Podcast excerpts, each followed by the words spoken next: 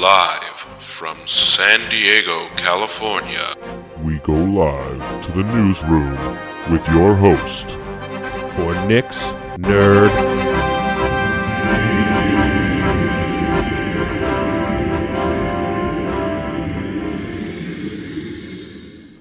Hello and welcome to this hot October night. It is October 19th. We are uh, just over a week and a half from Halloween.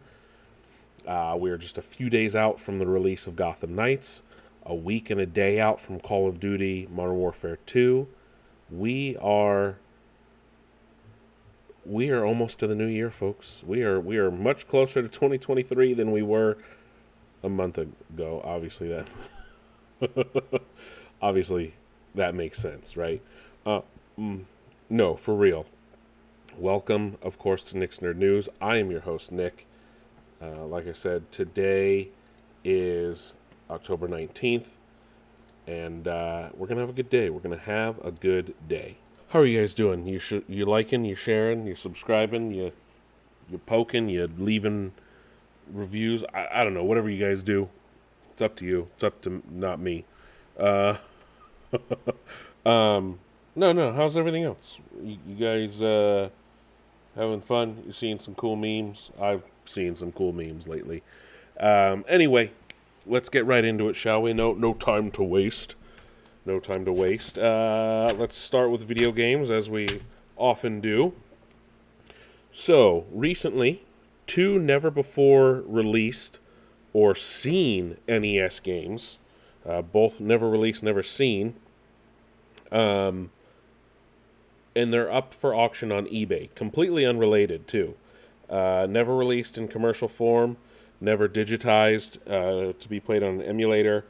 Um, they're mostly unknown, unplayed. Um, the Video Game History Foundation looks like is looking to try and get their hands on them. Um, one is Battlefields of Napoleon, an RTS game that was released in Japan only as Napoleon Senki. And Scanners. Um, not much is known. Um, it was built for the Power Glove. Um, two of them, like I said, these are two unreleased games. They're on eBay. Uh, Cifald, uh, um, Frank Cifaldi, who is head of the Video Game History Foundation, is running a GoFundMe uh, to try and raise money um, to try and get the game, uh, the the games, I should say. Uh, so if you want to contribute to that and help be a part of his- video game history, you can do so.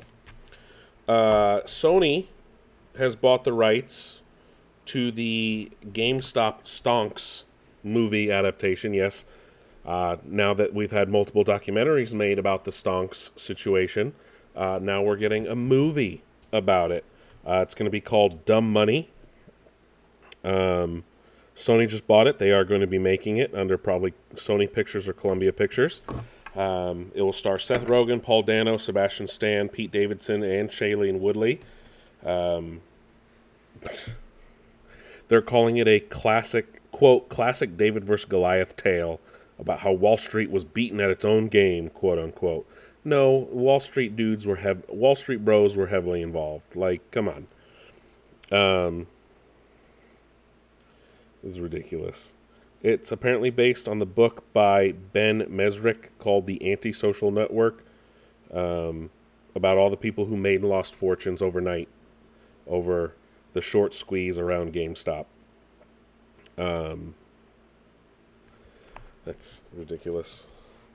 Uh, Valve has finally updated their Steam app to make it much more user friendly uh, and to be a more modern app, I should say. Uh, they've compl- like when I say they completely overhauled it, I, I I mean they have completely overhauled it, like to the nth degree. It it it's like a million times better, and you should definitely make sure your app is updated, or if you deleted the app because it was just pointless and unusable, um, and want to be able to use it again, now now is definitely the time to do that. Um, with Stadia's death, uh, it was not a victimless crime. uh, no, it, it some studios unfortunately have gone under. Uh, its first video game victim though has fallen as well. Uh, a, a, multiplayer game that was called called Outcasters uh, essentially will cease to exist when Stadia dies in January.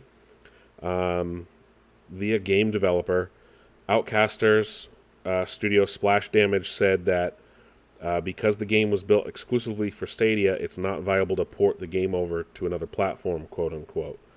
Um, they put out a statement. I don't understand how it can't go to another cloud service. I, I guess because it, it relies too much on Stadia's code. I, I am not entirely sure. Uh, Spider Man Miles Morales is the next PlayStation exclusive game to head to PC, which you'll be able to get it next month. The mods will be glorious. Uh, Activision Blizzard has found itself in yet again another lawsuit. Uh, this one um, includes sexual battery, failure to prevent said harassment, gender discrimination, and intentional infliction of emotional distress. This is via the Daily Mail, not the most. Um, uh, the Daily Mail can somewhat be a tabloid sometimes. Uh, a, plain, a, uh, a plaintiff going by Jane Doe, having their identity protected, has filed a lawsuit with the Los Angeles Superior Court. Um, and has claimed that, quote, Activision Blizzard is a massive video game company with a massive sexual harassment problem, quote unquote. Jane Doe is looking to get a undisclosed amount of compensation, punitive damages, and the removal of CEO Bobby Kotick, um, which we think will pretty much happen when Microsoft takes over. Um, it's both against Activision Blizzard itself, uh, as well as a former employee whose name is Miguel Vega, who was a manager of Jane Doe. Uh, he was fired a month after she reported him to management. Um, apparently they met in Vegas in 2009 or 2010 before she started working in Activision Blizzard. They started a friendship. I guess she ended up sending quote unquote compromising photos. Um, she regrets that now. Obviously, that's not entirely on him. Um, it ended though in 2011 when she alleged met her future husband. Um, I guess Vega helped her get independent contractor work at Activision Blizzard in 2016 and started full time at the company in 2020. Uh, then apparently Vega allegedly groped and attempted to kiss her, telling her one day you'll give in, quote unquote. Uh, I guess he belittled, insulted, threatened to blackmail her with compromising photos that were sent almost a decade earlier. Um, a quote from Jane Doe says, quote, he never missed an opportunity to make her feel small uh, oh, that's from her lawyers, quote unquote. Um, she reported blackmail threats and all that to the head of leadership. Vega was removed from Activision Blizzard uh, the following month, um, and this was an update. Activision Blizzard says, "quote We take all employee concerns seriously. When the plaintiff reported her concerns, we immediately opened an investigation, and Mr. Vega was terminated within 10 days. We have no tolerance for this kind of misconduct. It's the latest in a long line of allegations against the company that began with a lawsuit filed by the state of California accusing Activision Blizzard of fostering a frat boy culture. Well, is currently pending. Um, unquote. So we'll see what happens with that lawsuit moving forward. I think this is like the sixth or seventh now against Activision in recent days. Um, Valve may be creating a new IP. Uh, new trademark was filed. Uh, no word yet, though, on what that means or what it's for. But it could potentially be a new IP while everyone waits for Half Life 3 to never come out. Um, if you are still playing Pokemon Sword and Shield, do not expect the game to be supported any further after November. Uh, online battles and trading will still be supported, uh, but uh, the reason for this is the Pokemon Company and Game Freak will be shifting all their focus to Scarlet and Violet, which launch next month. Overwatch 2 is out and still facing some uh, issues. Uh, however, Blizzard has announced they will not rebalance the game until at least November. Um, it is facing criticism for not being that much of a difference between the first game and the second game. Uh, resolution and um, character models have definitely been improved, as well as textures and things like that. Uh, however, in some places, textures have not been improved. Uh, Nick930, who's a great YouTuber who does direct comparisons between games, um, definitely check his out. He does a comparison between the first and second game. Um, they are giving out a free skin, but there is another skin you can get. However, it is exclusive to McDonald's. So there's a special McDonald's Overwatch 2 skin you can get, I guess, by visiting one of the restaurants. Uh, Gotham Knights, which releases on Friday, is facing a lot of criticism uh, from from gamers in general. Uh, we've learned that it will be locked at 30 FPS on console. A lot of people are crying foul because I, I guess it shouldn't be that on modern consoles. Uh, of course, the Xbox One and PS4 versions were canceled. I, I don't really care. As long as the game looks good, plays well, I really don't care what the FPS is. I do not see the difference. Some people see the difference. But anyway, it's a f- uh, uproar. People are mad. People are canceling pre-orders. I just, just like who gives a fuck? Play the damn game. It, it, like is it that big of a deal? I I don't know. I really don't. A- anyway, the game will also get a heroic assault and four four player co- co-op mode next month. Uh, as of right now, I think it's locked to two player co-op for the campaign. Um, Nvidia has announced it will launch 128 gig RTX 4080 after uh, after outright outrage and uproar, um, because uh, they're oh it's unlaunching. Excuse me, it's unlaunching it because the 16 gig model oh 12 gigs. How did I get 128? they're unlaunching the 12 because of the differences between the 16 it and the 16 gig model. Um, the RTX 4080 12 is a fantastic graphics card, but it's not named right. Um, they said having two GPUs with 4080 designation is confusing. They also said. Um, so the 16 gig is still set for November 16th. Um, the 12 gig was set to launch for 899, but it was it was going to do so with less ray tracing, tensor, and CUDA cores than the more expensive model. Uh, the 16 gig model is going to launch at 1199 and will now be the only 4080 model to launch on November 16th. Um, so, well, if you were looking for a less expensive option, you're going to have to wait uh, until the 12 gig is rebranded and relaunched sometime in the future. Uh, Razer had a bit of a tech announcement last week. Uh, they will also be releasing a dedicated handheld uh, for cloud gaming uh, called the Razer Edge. It's a portable gaming handheld. Um, it is start with a Wi-Fi only version that will release for $399 in January 2023. A 5G ready version will launch through Verizon sometime early next year. Uh, it will support ultra wide wideband and sub 6 gigahertz network. Um, they will follow the Steam Deck reservation model with a $5 down payment to reserve it. Um, it will work with Xbox Cloud Gaming and NVIDIA GeForce. Um, it supports up to 144 frames per second uh, through the Steam Link app um, when you can when you run games locally. Uh, it runs on Android 12 with Qualcomm's G3X Gen 1 chipset. Um, and it's a 6.8 inch tablet that you can actually remove from the controller. Um, it's essentially a Kishi version 2 Pro, uh, which at this point is now only available with the Razer Edge. Uh, that's their handheld uh, controller adapter that you can plug into most phones. Um, it has more features than a standard Kishi V2. Uh, so it has haptics, a 3.5 millimeter headphone jack, which a lot of things are starting to ditch. Um, and uh, the tablet itself, like I said, is 6.8 inches. Uh, it's FHD Plus, which is 2400 by 1080 um, pixels. Uh, it's an OLED screen. Like I said, 144 hertz refresh rate.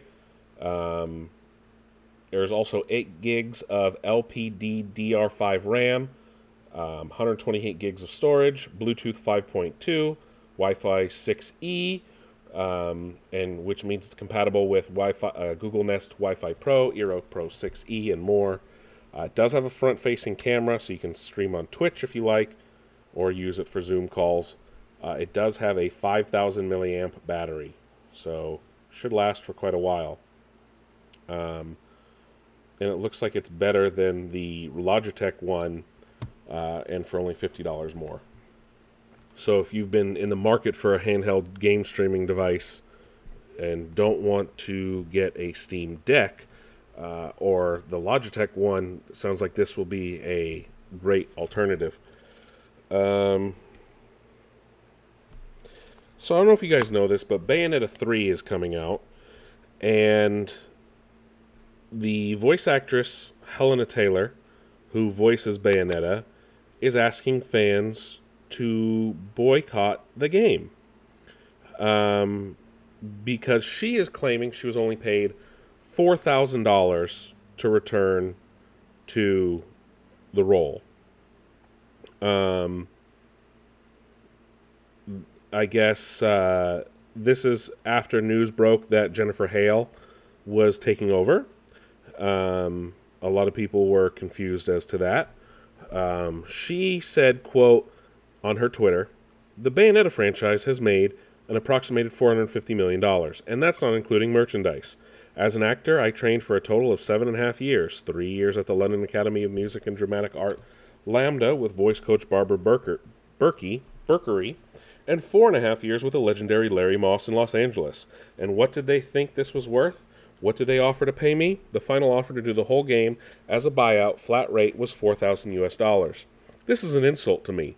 The amount of time I took to work on my talent and everything that I've given to the game and to the fans. I am asking the fans to boycott this game and instead spend the money that you would have spent on this game donating to charity. I didn't want the world. I didn't ask for too much.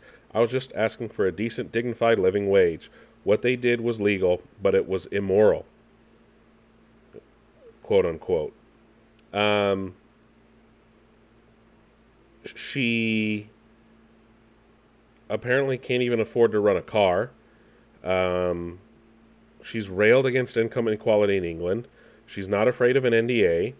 Um, she understands boycotting as a personal choice. Uh, she's done all this in vo- videos. Um, I guess she had a re audition to voice Bayonetta for the new game. Um, I, I don't know. Um,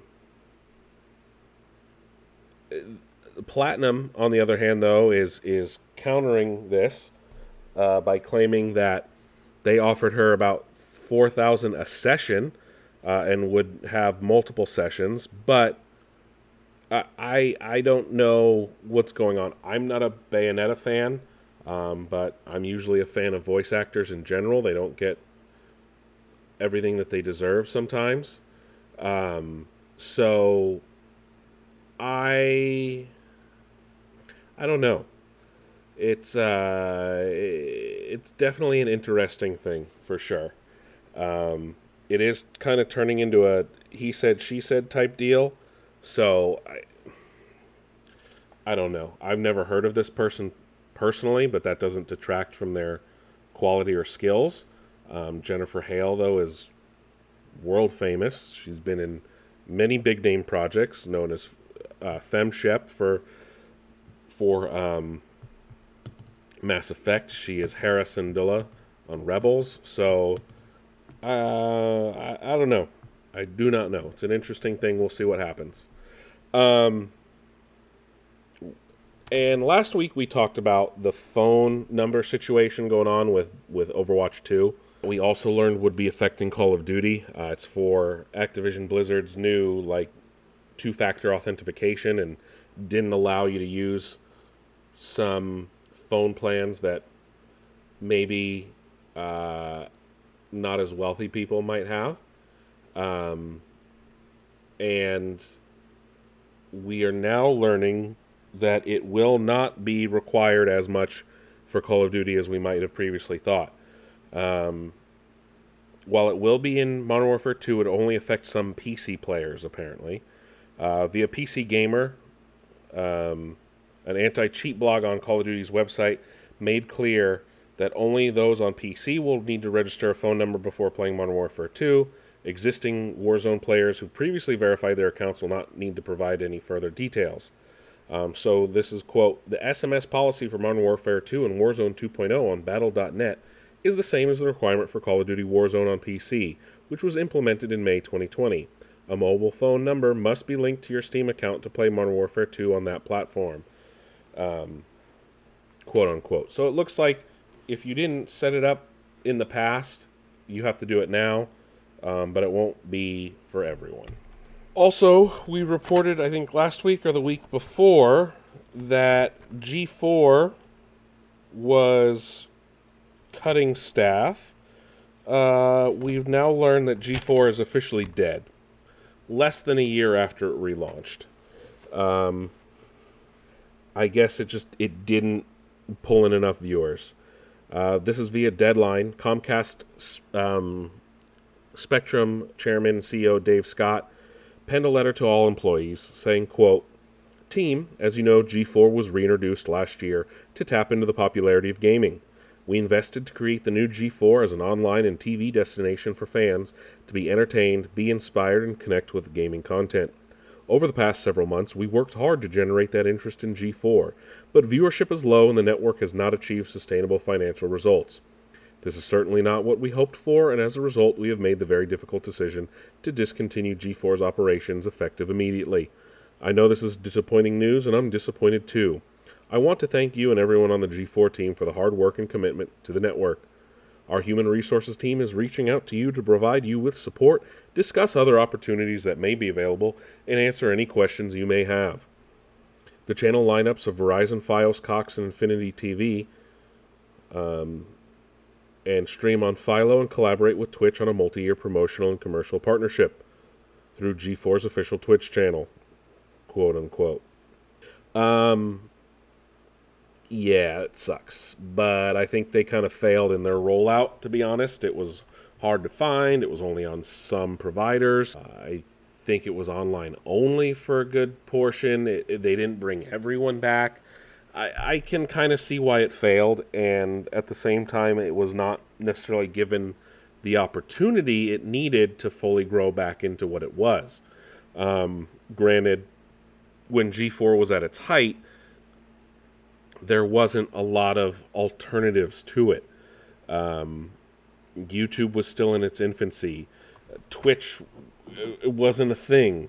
Um, you know, video game news sites were a dime a dozen. It it it, it literally the medium nerd nerddom in general was really only had G4 and IGN and and Games Radar and things like that, um, and like official magazines and stuff and Game Informer. You know, now there's everybody has a podcast, right? Everyone has a YouTube channel. There's niche channel. There's niche communities now. There's discords. There's there's so many things. Um, uh, you know, I forgot Kotaku as well. There, there's so many things though that exist now that didn't exist when G4 was at its height, and and that's why it died to begin with, and it was going to be very hard to come back and compete with modern gaming nerd media in general. And unfortunately, it didn't.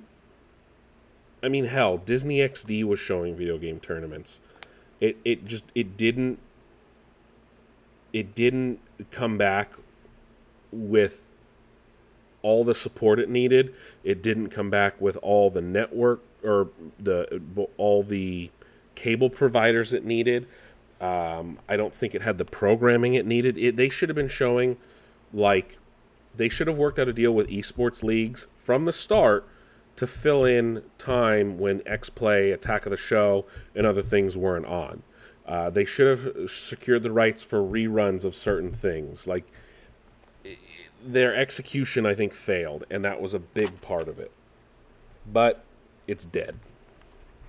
You have to find uh, if if you didn't go back to G4, I guess you're not harmed. If you did go back to G4, I'm sure a lot of those people will land on their feet somewhere else, but you'll have to fill that void with whatever you were watching before it came back. Um, EA has announced that it will be shutting down the servers on a lot of games within the next upcoming months. So if you're still playing these games or you need to get certain achievements that require online play, make sure you get it done before the servers shut down. Uh, starting next week, Army of Two, the 40th Day, Army of Two, the Devil's Cartel, and Dragon Age Origins multiplayer screenshot server will all be shut down. On November 9th, Command and Conquer Red Alert 3, Command and Conquer 3 Tiberium Wars, Command and Conquer 3 Kane's Wrath, and Mercenary 2 World in Flames, all their servers will be shut down.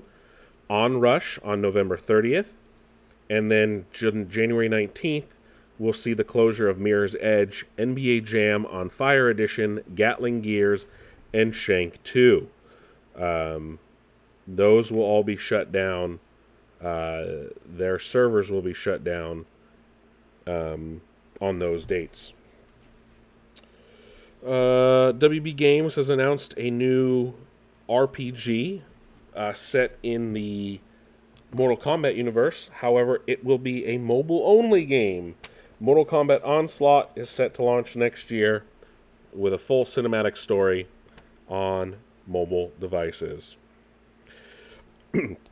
Sony has finally announced a release date and price for its new DualSense Edge controller, which is meant to compete with the Microsoft Xbox Elite Series 2 controller. Um, it will launch on January 26th for $200. Uh, you can start pre ordering it and reserving one next week on the 26th. Uh, it will feature hairpin adaptive triggers. Uh, it will have two extra paddles on the back, and you can swap out different joysticks. Um, a little bit less options than the Elite, Elite Series controller for almost $50 more. Um, I already have issues with the DualSense in general. Uh, it feels cheap to me. Um, I do hope. I, I don't know if I'm really the target audience for this just because I don't use my DualSense that much in general.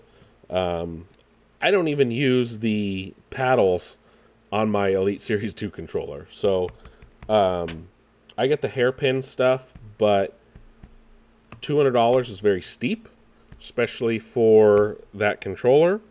Um, I'm sure a lot of people will buy it. I'm sure a lot of people will use it. My biggest concern is will it be weighted like the Elite Series 2 controller is?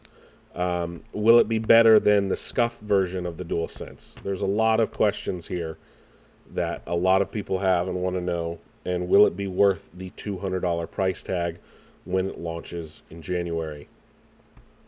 Uh, meanwhile, the Elite Series controllers are now customizable through Xbox's Design Lab.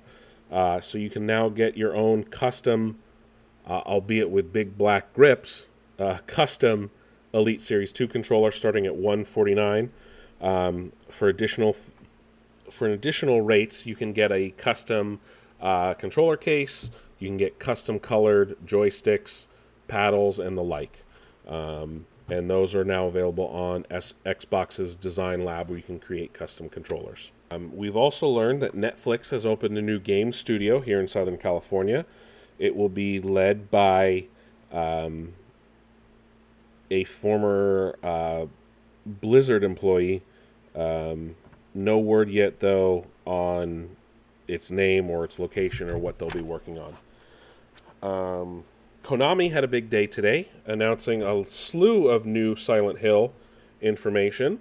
Uh, Silent Hill 2 is getting a remake from Team Blue from Bloober Team. Uh, Return to Silent Hill will be a new Silent Hill movie being helmed by the director of the first film.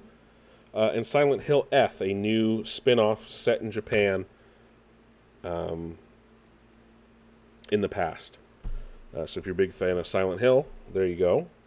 Uh, and then we're also learning now that Xbox and Microsoft have agreed to Sony uh, that they will not put Call of Duty on Game Pass in an effort to um, assuage uh, Sony's fears because Sony is is fighting them mostly in regards to Game Pass. Um, we've also learned that Sony has canceled their upcoming showcase as to not let it be fuel for Microsoft's fire against them and, and Sony trying to block their purchase of Activision Blizzard. Um, this is turning into a big, ridiculous fight all over Call of Duty, which Microsoft has already promised that they'll get through at least 2027, if not longer. Um, I I just it's this is becoming a ridiculous fight. I I really I'm just really confused. Sony Sony needs to get their head out of their ass. That's all I'm gonna say. I they're that afraid of. I think they're more afraid of Game Pass than they are of Call of Duty and the Activision buyout because I, I would love to see what the numbers are for their new PlayStation.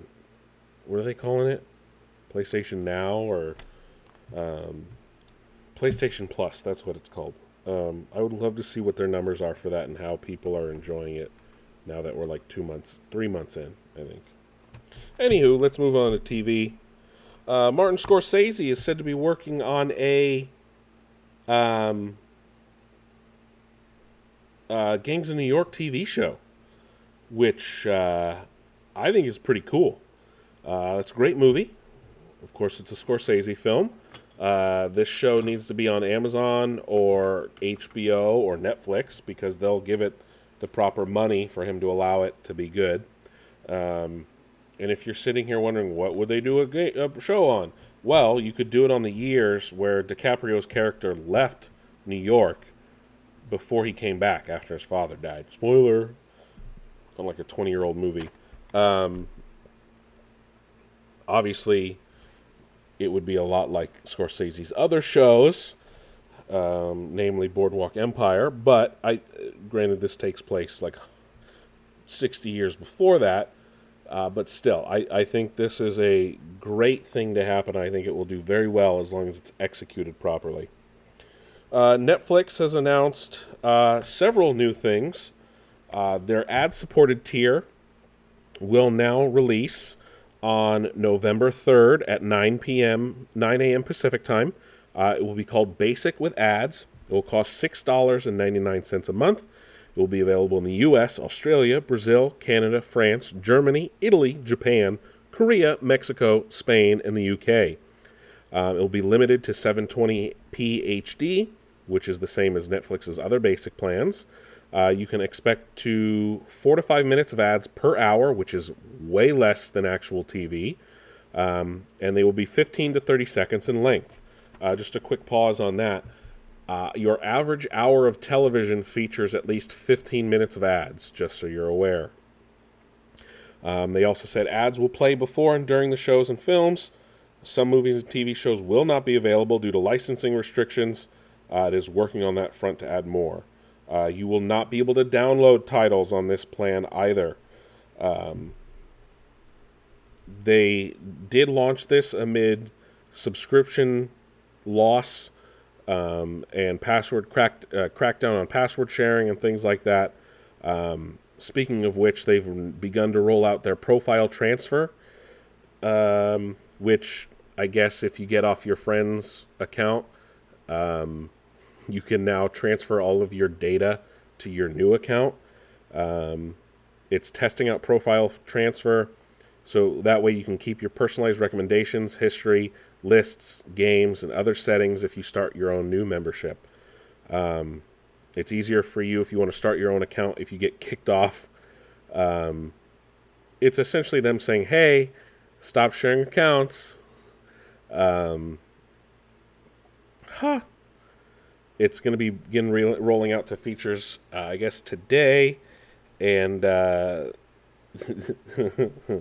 yeah, I I don't know. But meanwhile, they've also announced that they've gotten 2.4 million new subscribers. They are essentially filled the hemorrhage uh, that they were dealing with over the last six months. Um, it sounds like almost all of their users that they lost have been recouped, which is interesting. Um, they haven't had a lot of new stuff drop on Netflix recently, uh, but maybe those are all people jumping ship from HBO Max. Who knows? Who knows? Um, and our last bit of TV news before we get into some reviews. Uh, Alan Moore has been in the news a lot recently, saying really stupid stuff as per usual. Um, I don't really like Alan Moore. I love his work. I don't like the man personally or his views on things um, or his views on fans. Uh, he also famously hates every adaptation of his work. Um, and he was being interviewed by GQ, and obviously he says, quote, I would be the last person to want to sit through any adaptations of my work. From what I've heard of them, it would be an enormously punishing, it would be torturous and for no very good reason, quote unquote. It's very strange considering a lot of people like the Watchmen film and the V for Vendetta film. Um, this now includes the the Watchmen TV show, which I also agree was just not. This is the one time I'm going to agree with Alan Moore. The Watchmen TV show was not good. Um, he said, "quote There was an incident, probably a concluding incident for me. I received a bulky parcel through Federal Express that arrived here in my sedate little living room. It turned out to contain a powder blue barbecue apron with a hydrogen symbol on the front. Um, there was a frank letter from the showrunner of the Watchmen television adaptation, which I hadn't heard was a thing at that point. But the letter, I think it opened with Dear Mr. Moore, I am one of the bastards currently destroying Watchmen. That wasn't the best opener. It went on through a lot of what seemed to me to be neurotic rambling. Can you at least tell me how, us how to pronounce Ozymandias? Obviously, or quote unquote. Uh, he then went on to say, quote, I got back with a very abrupt and probably hostile reply telling him that I'd thought that Warner Brothers were aware that they nor any of their employees shouldn't contact me again for any reason. I explained that I disowned the work in question, and partly that was because of the film industry and the comics industry seemed to have created things that had nothing to do with my work, but which would be associated with it in the public mind. I said, Look, this is embarrassing to me. I don't want anything to do with you or your show. Please don't bother me again. Quote unquote. Um, he went on to say, quote, When I saw the television industry awards that the Watchmen television show had apparently won, I thought, oh God, perhaps a large part of the public, this is what they think Watchmen was. They think that it was a dark, gritty, dystopian superhero franchise that was something to do with white supremacism. Did they not understand Watchmen? Watchmen was nearly 40 years ago and was relatively simple in comparison with a lot of my later work. What are the chances that they broadly understood anything since? This tends to make me feel less than fond of those works. They mean a bit less in my heart, quote unquote. Um, yeah, I, I don't agree with the rest of his statements, um, but uh, I think a lot of people have been misinterpreting Watchmen in general lately. Um, he made some comment about if you worship Rorschach or superheroes, you'll be a fascist. It's dangerous territory. Um, but yeah, he's famously told people don't contact him. Obviously, Damon Lindelof didn't listen to anyone and contacted him anyway. I don't know what the point of that was. He was obviously not going to watch the show and probably hate it regardless. And like, it's Ozymandias. It's literally, I, I don't know why you think you need to know how to pronounce it. Anywho, let's talk about some TV shows and how their episodes fared. Uh, the She Hulk finale was amazing and super meta. I'm looking at you, K E V I N. Um, like the most fourth breaking wall episode they've had, which I think is good because they're getting ready to really prepare people for Deadpool. Um, more Daredevil, which is always good as well. And I have a feeling that uh, She Hulk will be appearing in Daredevil Born Again. Uh, that's for damn sure. We got teases for Hulk's future. Um, and a tease of when the X Men are coming. um, no, it was good. She Hulk's finale was much better than anticipated. Uh, unfortunately, the leader did not show up when we found out who was behind the She Hulk intelligentsia characters. Um, however, that doesn't necessarily mean uh, it's bad. Um, I liked the reveal actually. The overall episode, I know a lot of people were were frustrated with how um, it handled kind of the story they set up in the week before, but you know, you can't please everyone. Uh, I thought it was a good episode in general, but I really hope we get a season two of She Hulk because it's well deserved. Um, if you haven't watched it, they're all available now. It's a really funny show. It it's it's different than the MCU has ever done before. Like I said, it's very meta. It's got fourth wall breaks. I think they're really getting people ready for Deadpool in two years, um, and they want to make sure people are used to fourth wall breaks, which we've never had before um, in the MCU. And also, there is a point where um, you think maybe something's wrong, don't touch your remote. That's all I'm going to say. Do not touch your remote. Nothing is wrong. You're just being tricked by the fourth wall break. That's all I'll say. I don't want to spoil too much. Uh, but some other spoilers, which are way out on the internet, we do meet, meet Hulk's son, Skaar, um, which doesn't look like we're getting uh, World War Hulk necessarily, uh, but maybe Planet Hulk, um, and possibly a Hulk movie. I, I sounds like maybe Marvel has gotten the rights back from Universal for a Hulk film. Um, Rings of Power had its last episode last week as well, uh, building off the creation of Mordor uh, under Adar. Um, but we finally learned some things about some mystery characters. Uh, we finally have our Sauron, who is someone I thought he was from the beginning of the show. Um, or at least the second or third episode, I was like, oh, that's him. 100% that's him.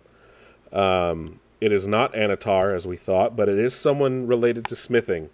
Uh, if you're a fan of Tolkien lore, you know that Sauron did play a part in the smithing of the rings. Um, speaking of which, we finally get to see at least three of the rings of power, uh, the ones w- worn by the elf lords. Uh, Celebrimbor shows some signs of his lust for power, which is similar to the Celebrimbor in the Shadow of War games and Shadow of Mordor games. Um, but like I said, we finally know who Sauron is, which I called it. 100%. I'm not the only one who called it, but I called it. Uh, the Stranger, on the other hand, I'm still not convinced that it's Gandalf. Um, a lot of people think it's Gandalf. I don't think it's Gandalf. Uh, he does say the "follow your nose" quote. Uh, he is still Ishtari. Ishtari, I think is how you pronounce that. Uh, but it's not. I do not think it's Gandalf, and I I, I think it's a it's purposely making us think it's Gandalf, uh, only for it to pull a misdirection. They have begun filming season two, um, but from my understanding now is we should not expect season two for at least another year and a half, if not two years. So it might be 2024 before we see season two of Rings of Power. Uh, House of the Dragon uh, had its penultimate episode, and uh, this is now following the death of King Viserys. And whoa, Princess Rhaenys going hard as a mofo. From my understanding, this scene is not in the book. Um, pulling up on her dragon Meleys, and we're finally, finally the the dance of dragons, the war of dragons, however you want to call it, uh, the civil war of the Targaryens has begun. Um, Aegon, Alicent and Viserys' son Aegon, has been become crowned king of the first men, the Rhoynar, and the Seven Kingdoms. Um, however, uh, via a coup, essentially. Um, but now we know how it, I think the rest of the show is going to play out.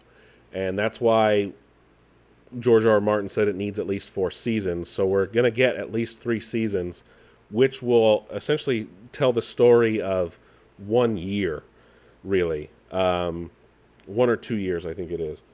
But I cannot wait uh, to see how the finale goes. Uh, you know, in, in Game of Thrones, the penultimate episode always used to be some big major battle or some big major set piece. Uh, we did have a big major set piece, but no battle. I don't think we're going to have any battles for, for some time just yet. Um, but, whew, House of the Dragon is killing it and killing folk as well. Uh, and then Andor today. Last week was the most non Star Wars episode of Andor. This week was the most non episode of Andor. It, it is really giving off those HBO drama vibes, like I said before. Um, Andor on a beach as well, by the way. Anytime we see shore troopers, I'm a I'm a giddy, giddy, giddy camper. Um, so yes, there's there's shore troopers. Uh, the rebellion is is starting to find its footing. Uh, all of our characters haven't reunited just yet, uh, but plotting is, is going on in on Coruscant with uh, with Mon Mothma. Um, Luthen, who is played by Stellan Skarsgård, he is very happy because his planned uh, operation f- successfully uh, did what it was supposed to. Uh, we get Wolf Yularen, Admiral Wolf Yularen, head of ISB, Imperial Security Bureau. Uh, he was a background character in A New Hope. He was a character voiced by Tom Kane in the Clone Wars and started to gain notoriety. And now we have a new actor playing him uh, here.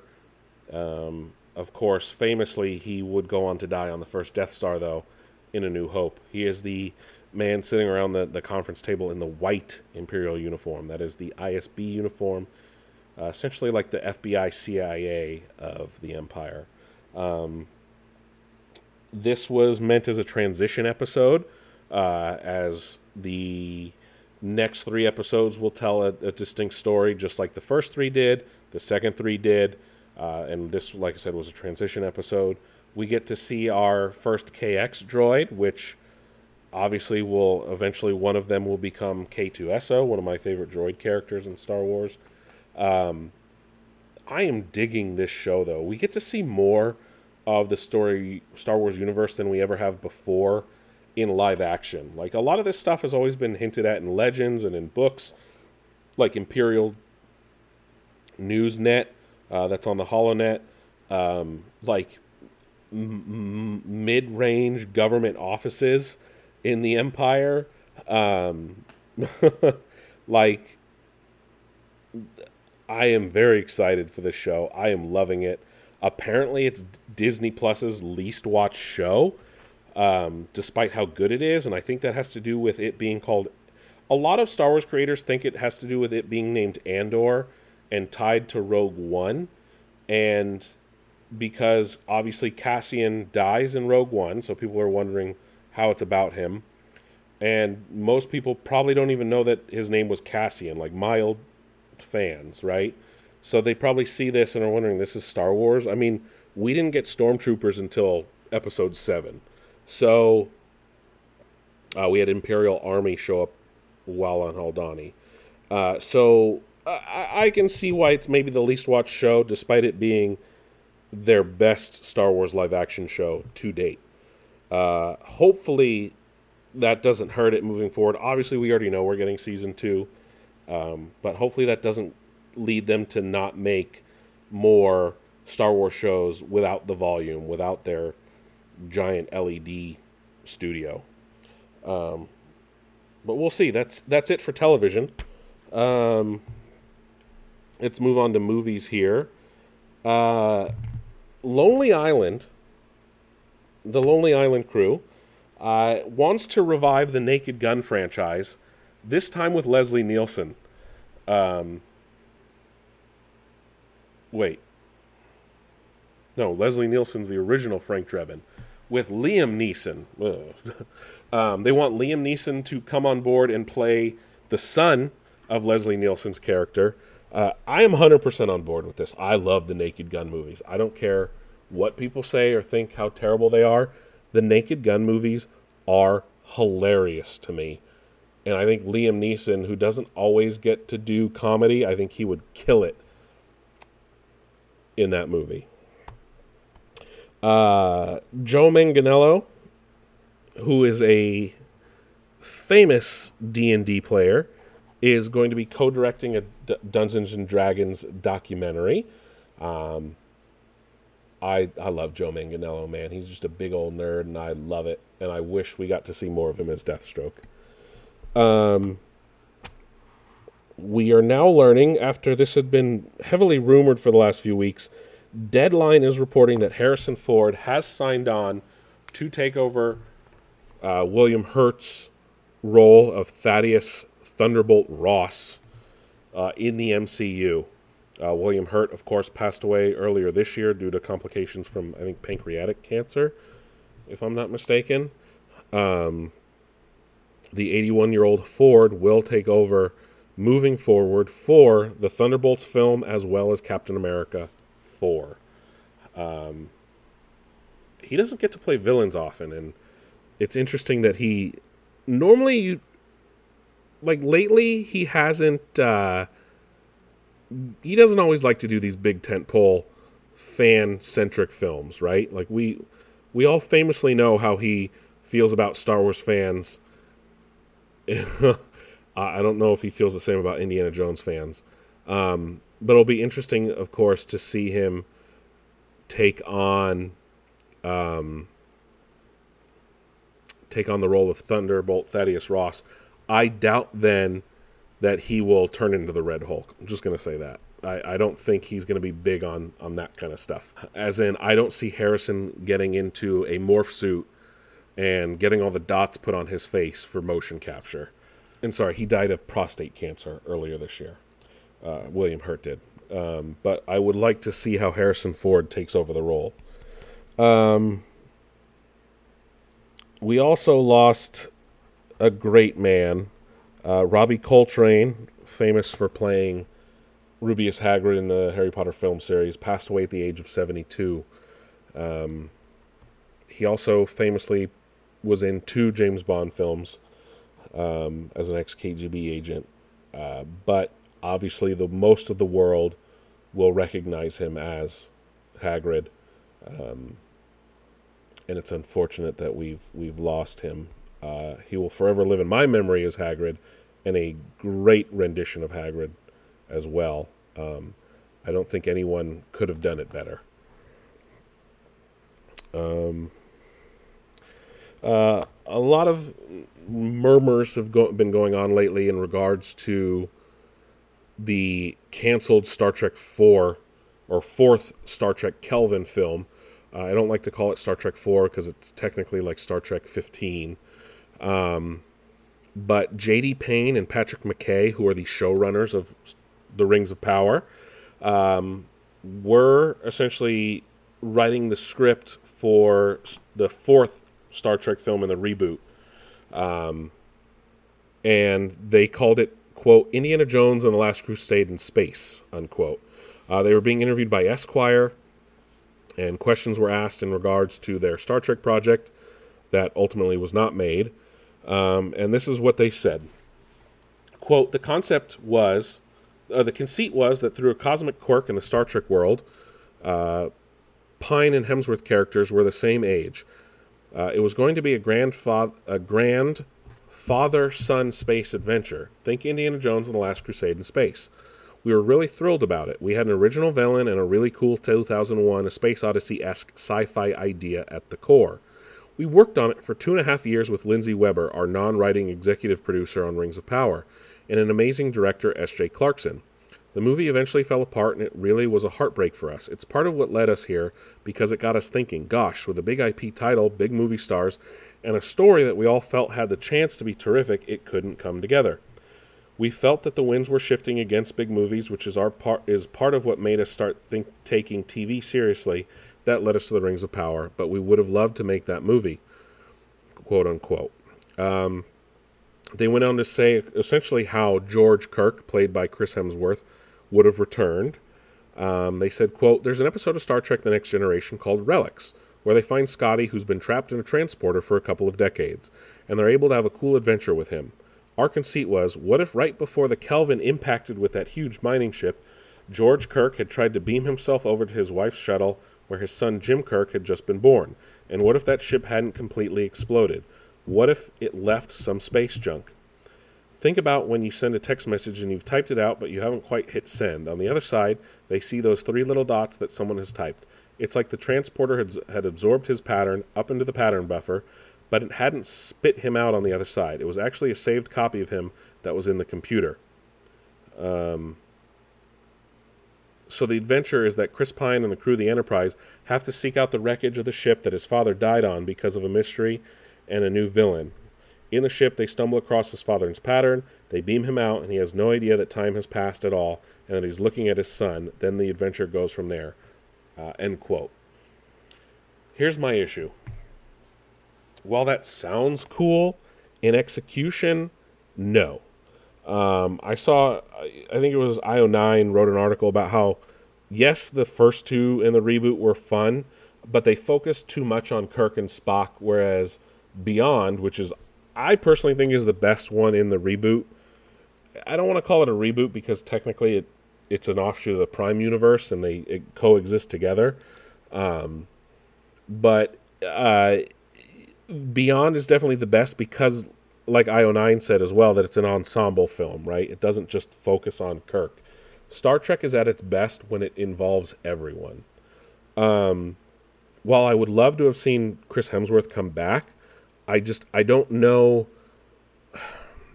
I don't know how that would work as a film.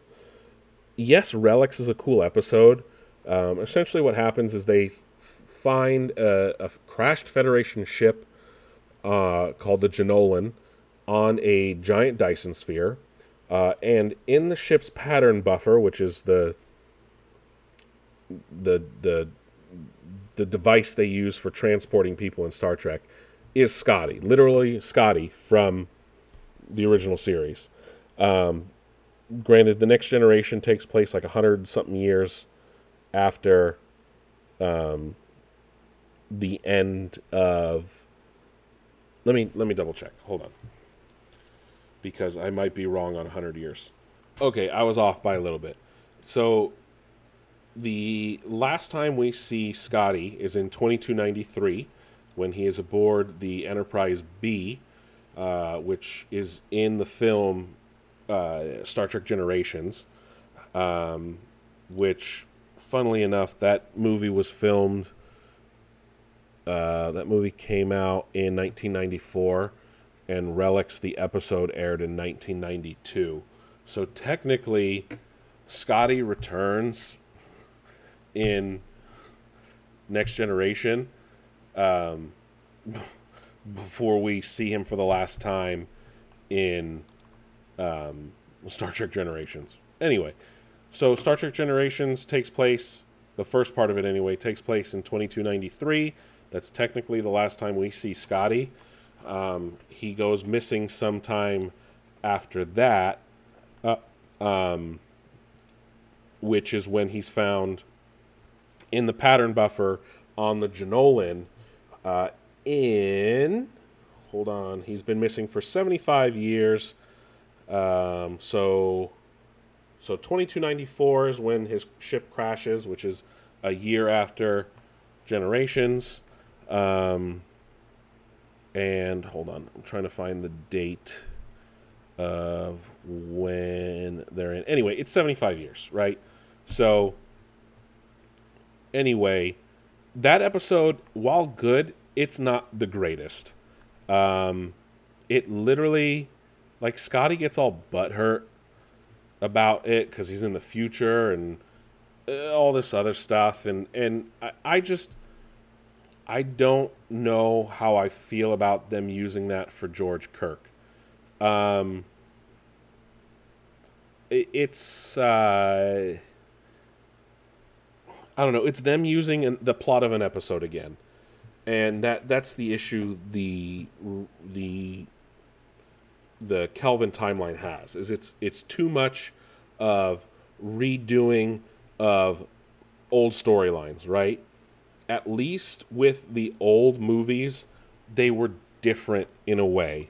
Um, they they didn't necessarily rehash plots of episodes, and that's the biggest thing I have with that, and that's why I, I'm kind of happy that Star Trek, or that version of Star Trek Four, in air quotes, wasn't made. Um, the Twister sequel looks like it may finally be happening. Uh, Universal hopes to get production started on that as early as this spring. Um, so we'll see. We'll see if that actually happens. I guess Helen Hunt would be returning. Uh, obviously, Bill, Bill Paxton passed away, so he would not be. Uh, we're hearing rumors that Rihanna may be performing a song for the Black Panther end credits. Uh, Rihanna has not had a major album in several years, uh, so this would be a big return to music for her. Um, a Christmas Story is getting a sequel, and uh, Peter Billingsley is back, and it's going to be on HBO Max. The trailer is out for it now. I'm not a, I don't, I've never seen a Christmas Story. It's not a thing in my family. Um, I don't, my parents have never seen it. I've never seen it. Uh, I know that one channel does 24 hours of it on Christmas, but I, I don't know, man. I don't know. Um, and to close out movies today, we have a, a lot going on over at at DC, at Warner Brothers, in regard to the DC extended universe or whatever we're calling the, the DC film franchise. Um, we will have a review of uh, uh, Black Adam next week. I'm going to go see it this weekend. Um, even though it's not getting great reviews online, that's okay. It's The Rock. I think it's going to be fun. Um, a big story from the Hollywood Reporter. We've learned a lot of new things. Uh, James Gunn has been secretly working on another movie for DC, which I'm guessing will be his next film after Guardians of the Galaxy 3. Uh, he is still working on uh, Peacemaker Season 2 with Warner Brothers as well. Um, and there's also apparently the Flash 2 script has already been written. The first Flash film took forever to get a solid script, and now we're learning the second film has a script already written and done, and will all depend on how well the Flash movie does, which is kind of up in the air right now with everything regarding Ezra Miller, which is wild to me that a second script, the, the script for the second film is already written. It's rare that superhero scripts are done before they start filming, before the first one even comes out. Let's put it that way. Man of Steel 2 is officially go with Henry Cavill, which is honestly the greatest fucking news, and it took them so fucking long to do it. Um, the end credit scene of Black Adam has already leaked online, so you can understand why this news isn't that much of a surprise to me at this point. Um, I'm just shocked it took this long. That's where my shock is at this point. So I, I don't know what the fuck is going on at DC. They're very confused. Uh, apparently, Matt Reeves is working on spin offs from the Batman to focus on villains. I don't know if these would be TV shows or films, but they include Scarecrow, Clayface, of all villains, and Professor Pig. Um, Scarecrow and Professor Pig make sense for that universe. Uh, I don't want another Scarecrow though. I think we need to give some other villains a chance. I know Scarecrow's a great villain though, um, and I think he it makes a lot of sense for that Batman universe. Professor Pig does as well. Sca- Clayface though, I, I love Clayface, man. Don't get me wrong, but uh, they didn't really drop supernatural elements in that film, so that's where I'm a little confused. Um, and I guess the, the scripts for the Batman were locked and had tracking devices on them. So that way, if one was ever lost, they'd know which actor lost it. Um, we're also learning that Black Adam had gone through four separate cuts to get to PG 13. The film was originally rated R. I think they probably should have maybe kept it R, uh, but was R for its violent killing scenes. Uh, via Collider, producers Beau Flynn and Hiram Garcia revealed uh, it had been on track to receive an R rating from the MPAA, the Motion Picture Association of America, um, for its extreme acts of violence. Uh, they worked, though, on a collaborative process with the board to get that PG 13 rating. They said, quote, We really wanted to make sure that we honored the character of Black Adam. One of the things he's known for is his aggression and violence, and to do a Black Adam movie that didn't have that just wouldn't have been authentic. So we always went into this knowing that we were going to push it as far as we did.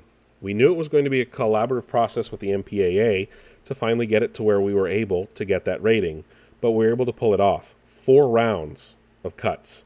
But it was really important for us to do that, and that's something Dwayne was very committed to as well. Um, quote unquote. So I hope there's a director's cut out there somewhere that gets released one day. Um, we've also learned that Ezra Mil- Miller has pleaded not guilty to felony burglary charges in Vermont, which could have netted them 26 years in prison. Um, if they are convicted, they face the maximum sentence and over $2,000 in fine. Wait, what? $2,000 in fines in 26 years does not match up. I'm sorry, no. So, per deadline, uh, Ezra Miller has been charged in Vermont. Uh, they appeared remotely on October 17th for session in the Criminal Division Court. Uh, they they did plead not guilty. Um, the charges stem from an incident that occurred on August 7th, uh, where Miller allegedly stole three bottles of liquor from the pantry of a private home. 26 years for three bottles of alcohol? What the fuck is going on in Vermont, man? What? And that's a felony? Okay, Vermont needs to get their shit together because that's out of control. Um, I I guess, and here's even a different thing: the house belongs to one of Ezra's childhood friends, uh, allegedly. Ezra also claims they thought they were allowed to enter the premises to get the rice wine. Um, I guess this person doesn't want to be friends with Ezra anymore. Um, the next hearing is on January 13th. Uh, Ezra put out a statement via their lawyer saying, quote, Ezra would like to acknowledge the love and support they have received from their family and friends who continue to be a vital presence in their ongoing mental health. Quote unquote. Um, I know Ezra's been getting a lot of help.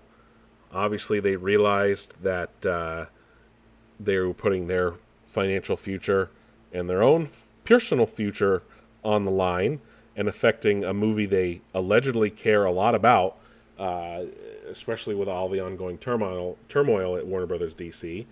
Uh, Ezra went on to say, quote, having recently gone through a time of intense crisis, I now understand that I am suffering complex mental health issues and have begun ongoing treatment. I want to apologize to everyone that I have alarmed and upset with my past behavior. I am committed to doing the necessary work to get back to a healthy, safe, and productive stage in my life. Quote unquote. I wish them the best. I really do. Mainly because I just want to see this Flash movie. Um, and as we know that Warner Brothers is looking for a Kevin Feige type uh, to head DC films, uh, we've learned that the previous person in charge, uh, Walter Hamada, has left the company uh, via deadline. We knew that he was.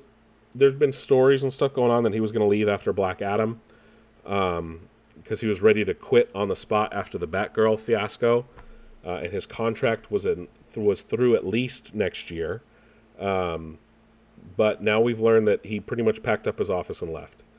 Um, they they've been pushing hard for Dan Lin to take over. I don't know if that's going to happen, um, but we'll see what happens with Walter Hamada moving forward, and with what happens at DC Films moving forward, um, as it's constantly in a state of flux. Uh, that is it, though, for this week's episode of Nix Nerd News. Thank you guys, as always, for listening week in, week out. Uh, make sure to check out nixnerdnews.com where you can listen to the show right in your browser. Uh, or, if you prefer, you can listen to the show on the go uh, by subscribing on Spotify, on Google Podcasts, on Apple Podcasts. Uh, you can also check us out on Amazon Music, on iHeartRadio. Uh, we have a Discord. Um, we're on all the major platforms, so give us a listen, give us a like, give us a follow. Also, while you're there on the website, check out our social media tab or just search Nix Nerd News on your preferred social media platform of choice. We're always posting fun memes. Uh, and with that, I will catch you guys on the flip side.